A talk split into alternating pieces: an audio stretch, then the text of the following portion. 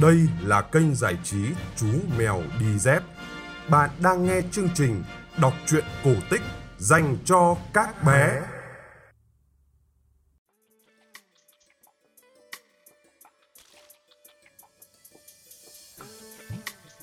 Xin chào các bạn nhỏ, chúng ta lại gặp nhau trong chương trình kể chuyện cổ tích phát trên kênh giải trí Chú Mèo Đi Dép. Tối nay, chúng ta sẽ cùng nghe chương trình số 361, câu chuyện cổ tích Ấn Độ có tên là Chúa Tể Xanh Lè. Nhưng trước tiên, chú Mèo Đi Dép xin cảm ơn các bạn nhỏ đã gửi tranh về cho chú. Đầu tiên là họa sĩ Nguyễn Thùy Lâm, 8 tuổi, với tác phẩm minh họa cho chuyện Giếng nước ngọt thơm ngon – họa sĩ Nguyễn Bảo Ngân 8 tuổi với tác phẩm minh họa chuyện Có không giữ, mất đừng tìm. Tiếp theo là hai chị em họa sĩ Cún và Cun với hai tác phẩm minh họa cho chuyện Máy bay phản lực, Gương xuyên không và Quả táo hồi sinh. Họa sĩ Trần Mạnh Đức 8 tuổi với tác phẩm minh họa cho chuyện Bỏ bạn xuống giếng. Họa sĩ Yuri Thảo Vi 6 tuổi với tác phẩm minh họa chuyện Con ngựa gỗ biết bay. Và cuối cùng chúng ta có hai họa sĩ cùng 5 tuổi là bạn Aimi và bạn Lâm Hạ Minh. Hai bạn cùng tuổi và có cùng chủ đề sáng tác là chuyện cô bé quàng khăn đỏ. Chú mèo đi dép đang phải rất vất vả để tuyển chọn ra được những bức tranh đẹp nhất làm hình minh họa cho chuyện trên các nền tảng như Spotify hay là Google Podcast. Bởi vì tranh của bạn nào cũng đẹp, tranh của bạn nào cũng sáng tạo các bạn thính giả có thể tìm xem tranh của các họa sĩ được triển lãm trên fanpage Chú Mèo Đi Dép. Còn bây giờ, chúng ta hãy quay trở lại với chương trình nào. Câu chuyện Chúa Tể Xanh Lè bắt đầu như sau.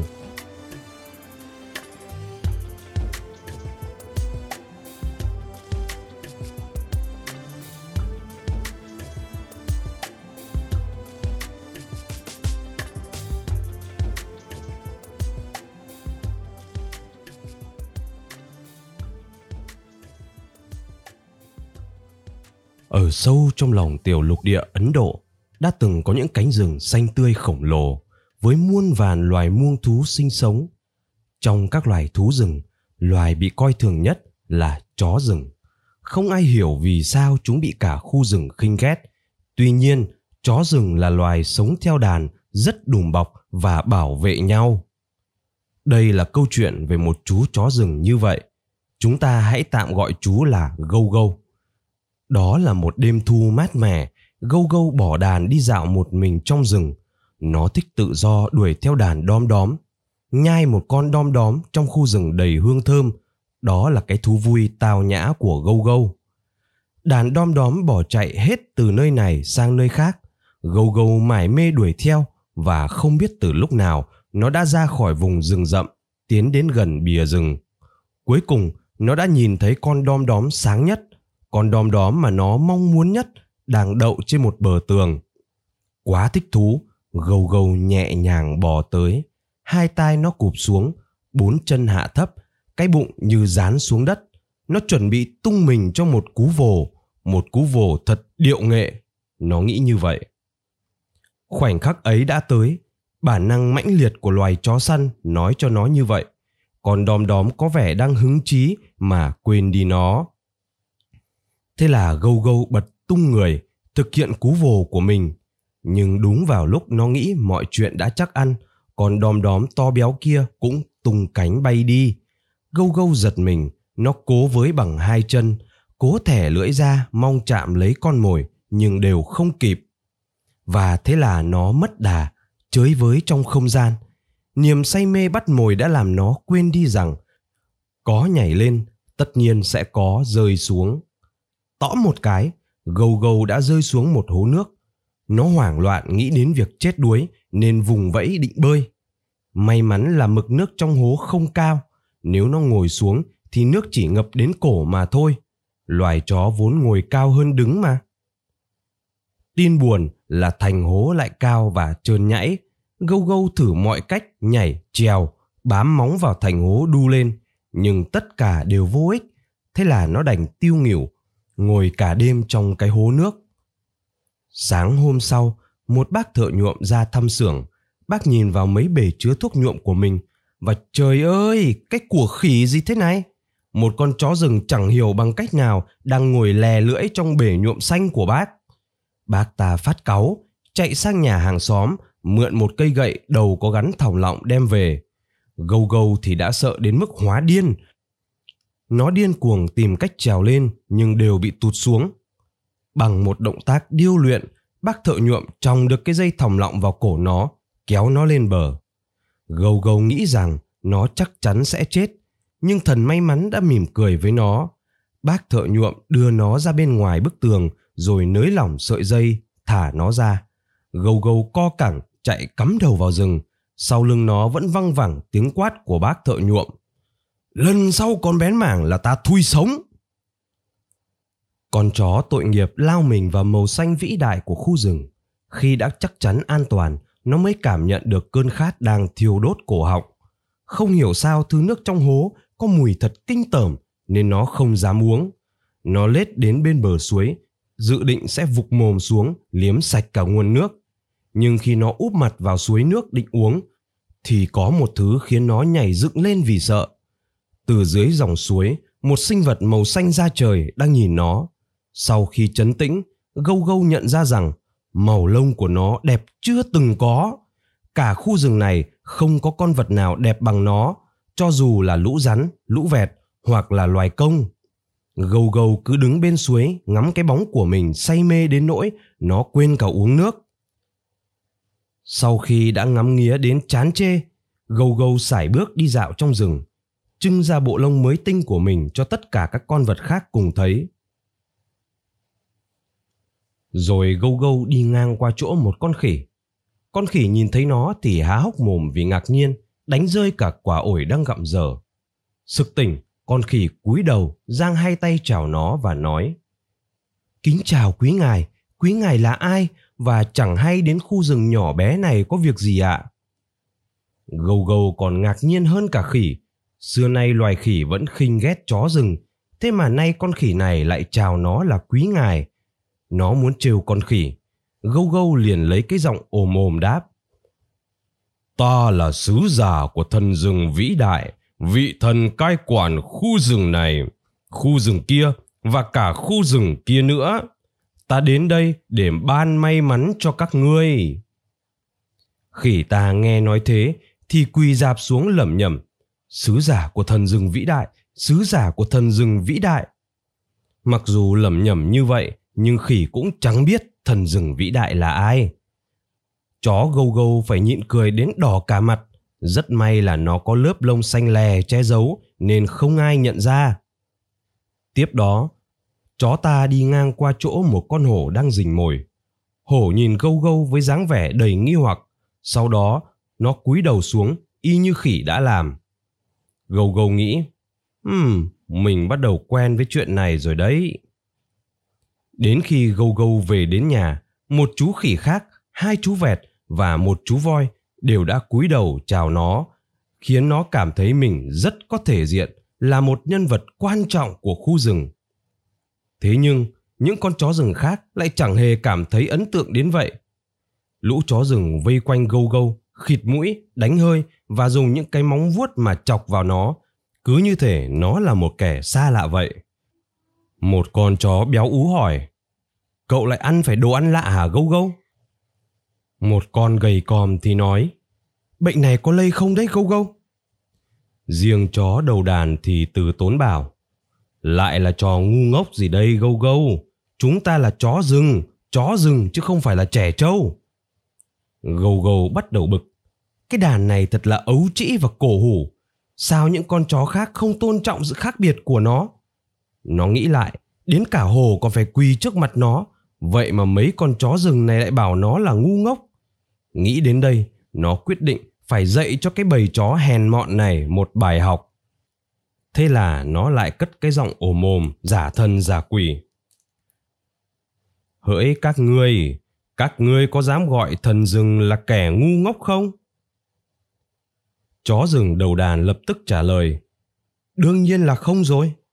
Mặc dù thực tế là chó đầu đàn cũng không thể nhớ được liệu rằng đã từng nhìn thấy hoặc nghe về thần rừng bao giờ chưa nhưng với bản tính cẩn trọng, nó không muốn gọi một người nó chưa biết rõ là ngu ngốc gâu gâu được thể thì bắt đầu khoác lác đêm qua thần rừng đã đến thăm ta. Ngài ấy nói với ta rằng, ta chọn gâu gâu để lên ngôi chúa tể của khu rừng này. Thế rồi ngài ấy biến ta thành màu xanh dương để làm dấu hiệu cho sự quyền quý ấy. Ngài ấy cũng nói rằng, kể từ nay, tất cả các loài động vật trong rừng phải nghe theo lệnh của ta. Vậy ngươi hãy nói xem nào các ngươi vẫn còn nghĩ ta trông ngu ngốc và ngớ ngẩn hay sao? Những chú chó rừng bèn lùi lại, không biết tiếp theo cần phải làm gì nữa. Sau đó, chú chó rừng lớn tuổi nhất đã cúi đầu trước gâu gâu rồi lần lượt từng chú chó một, tất cả đều làm theo. Chúng đồng thanh hô, kính thưa chúa tể cao quý. Gâu gâu xanh lè cũng vì thế mà mỉm cười đầy tự mãn nó dẫn đầu đàn chó đi quanh rừng. Cả đàn cùng giống lên. Sứ giả thân rừng vạn tuế, vua của chúng ta vạn tuế. Rất nhanh chóng, lũ khỉ, hổ và voi cùng tham gia vào đoàn rước đình đám chưa từng có. Một sự kiện mà muôn loài lần đầu tiên được thấy. Tin tức về chúa tể xanh lẻ nhanh chóng truyền ra khắp cả khu rừng. Ngay lập tức, tất cả các loài vật sống trong rừng đều vội vã chạy đến diện kiến chúa tể xanh lè. Một con cú nhỏ nhìn chăm chăm vào gâu gâu từ ngôi nhà trên đỉnh ngọn cây của nó và nói, tôi á, tôi nghe nói ngài ấy có thể nói chuyện với khu rừng và yêu cầu khu rừng phải làm những điều mà ngài ấy muốn đấy. Tôi chưa từng nhìn thấy ai giống như ngài ấy. Một con chăn đang cuộn mình gần đó thì nói, này này tôi nghe nói rằng ngay cả những con gấu ở phía đông cũng biết đến ngài ấy đấy, và chúng sợ ngài ấy lắm. Nếu như ngài ấy có được những loài vật vĩ đại như vậy phụng sự cho mình, thì hẳn là những lời đồn thổi về ngài ấy là chắc chắn đúng sự thật rồi. Ngày càng có nhiều loài động vật trở nên tôn kính chúa tể xanh lè hơn, và cứ mỗi khi có thêm một kẻ bề tôi mới, gâu gâu lại càng thêm hài lòng. Hmm ta đúng là vị vua vĩ đại nhất của khu rừng này từ trước tới nay. Chú ta nghĩ khi đang cưỡi trên lưng của một con voi, nhìn những con hổ, con khỉ và tất cả những loài động vật đang cung kính vây quanh mình, chú ta cảm thấy vô cùng vui sướng. Thế rồi, ánh mắt chú ta chạm đến chỗ những con chó rừng khác. Lúc này trông chúng thật là nhỏ bé và nhếch nhác, không xứng đáng là bề tôi của một vị vua hùng mạnh như chú ta một chút nào chú ta bèn cau mày. Này, hỡi những con chó rừng hèn mọn kia, ta không cần các ngươi nữa. Các ngươi đã chối bỏ vị vua của mình, dám gọi vị vua là đồ ngu ngốc. Không ai trong số các ngươi xứng đáng với ta cả. Những con chó rừng cảm thấy choáng váng. Chúa tể xanh lè vừa nói chúng sao? Đúng vậy, chúa tể xanh lè, mặc dù là một vị vua nhưng đã sinh ra trong bầy chó, cùng ăn, cùng uống, cùng đi săn với bọn chúng. Cớ sao ngài lại chối bỏ bầy đàn của mình? Sao? Các ngươi còn chờ đợi điều gì nữa? Chúa tể xanh lè nhạo báng nói. Ta đã có những kẻ tôi tớ tuyệt vời hơn các ngươi rồi. Tất cả các ngươi có thể rời khỏi đây. Hãy rời khỏi vương quốc của ta và đừng bao giờ quay lại đây nữa một con chó rừng khác vừa mới định lên tiếng, thì một con hổ đột nhiên quay lại nhìn nó, gầm gừ đe dọa và ra oai với nó bằng những bộ móng vuốt đáng sợ. Những con chó rừng bèn bỏ chạy khỏi khu rừng. Chúng dừng chân ở một cánh đồng, vô cùng giận dữ vì cách mà chúa tể xanh lè đã cư xử với chúng. Chó già đầu đàn quyết định phải làm gì đó. Nó kêu gọi những con chó rừng khác, bớ anh em chó rừng các loài động vật khác phục tùng gâu gâu vì họ nghĩ rằng nó có gì đó đặc biệt. Nhưng sự thật thì gâu gâu chẳng có gì khác biệt với chúng ta cả. Tất cả những gì chúng ta cần là phải chứng minh được điều đó. Và tôi biết cách. Khi mặt trời lặn xuống phía sau đường chân trời, thay bằng mặt trời đã nhô cao, những con chó rừng bèn tụ tập tại bìa rừng. Sẵn sàng rồi chứ? Chó đầu đàn hỏi hành động thôi nó hú lên rồi cả đàn bèn hách mũi lên không trung và cùng nhau hú lên. Tiếng hú của chúng vang vọng cả khu rừng, vượt qua cả những ngọn cây và những dòng suối. Đôi tai của gâu gâu cũng dựng cả lên. Nó biết âm thanh đó. Bản năng mãnh liệt của loài chó rừng sống lại. Gâu gâu xanh lè hướng mặt về phía mặt trăng sáng trên bầu trời, cất lên tiếng hú. Khi hú xong, chúa tể xanh lè quan sát xung quanh và phát hiện ra những kẻ tôi tớ của mình đang nhìn mình chăm chăm. Có chuyện gì vậy? Gâu gâu xanh lè hỏi, vẻ lúng túng. Các người, các ngươi chưa từng nhìn thấy một vị vua biết hú hay sao? Một con voi liền cất giọng trầm tư. Ừm, chưa bao giờ nhé. Nhưng ta đã từng thấy một đám chó rừng hú rồi. Một con khỉ cũng cười sằng sặc nói. Đúng vậy, ngươi không phải là nhà vua. Ngươi chỉ là một con chó rừng già tầm thường mà thôi. Những con vật khác đều nheo mắt lại, sau đó mở bừng mắt ra mà nhìn vị vua của chúng, vẻ đã sáng tỏ. Những gì mà chú khỉ kia nói đều đúng cả. Chúa tể xanh lè chỉ là một con chó rừng có lông xanh mà thôi. Những con hổ gầm lên, chúng ta đã bị lừa. Những con voi giống lên, bắt hắn lại. Hàng loạt những tiếng gầm gừ giận dữ, những tiếng giống và cả những tiếng rít la hét đồng loạt vang lên. Muông thú đuổi chúa tể xanh lè ra xa khỏi khu rừng. Kể từ đó, không ai còn nhìn thấy chúa tể xanh lè bên trong khu rừng nữa và cũng chẳng ai còn nghe nói về chú ta nữa.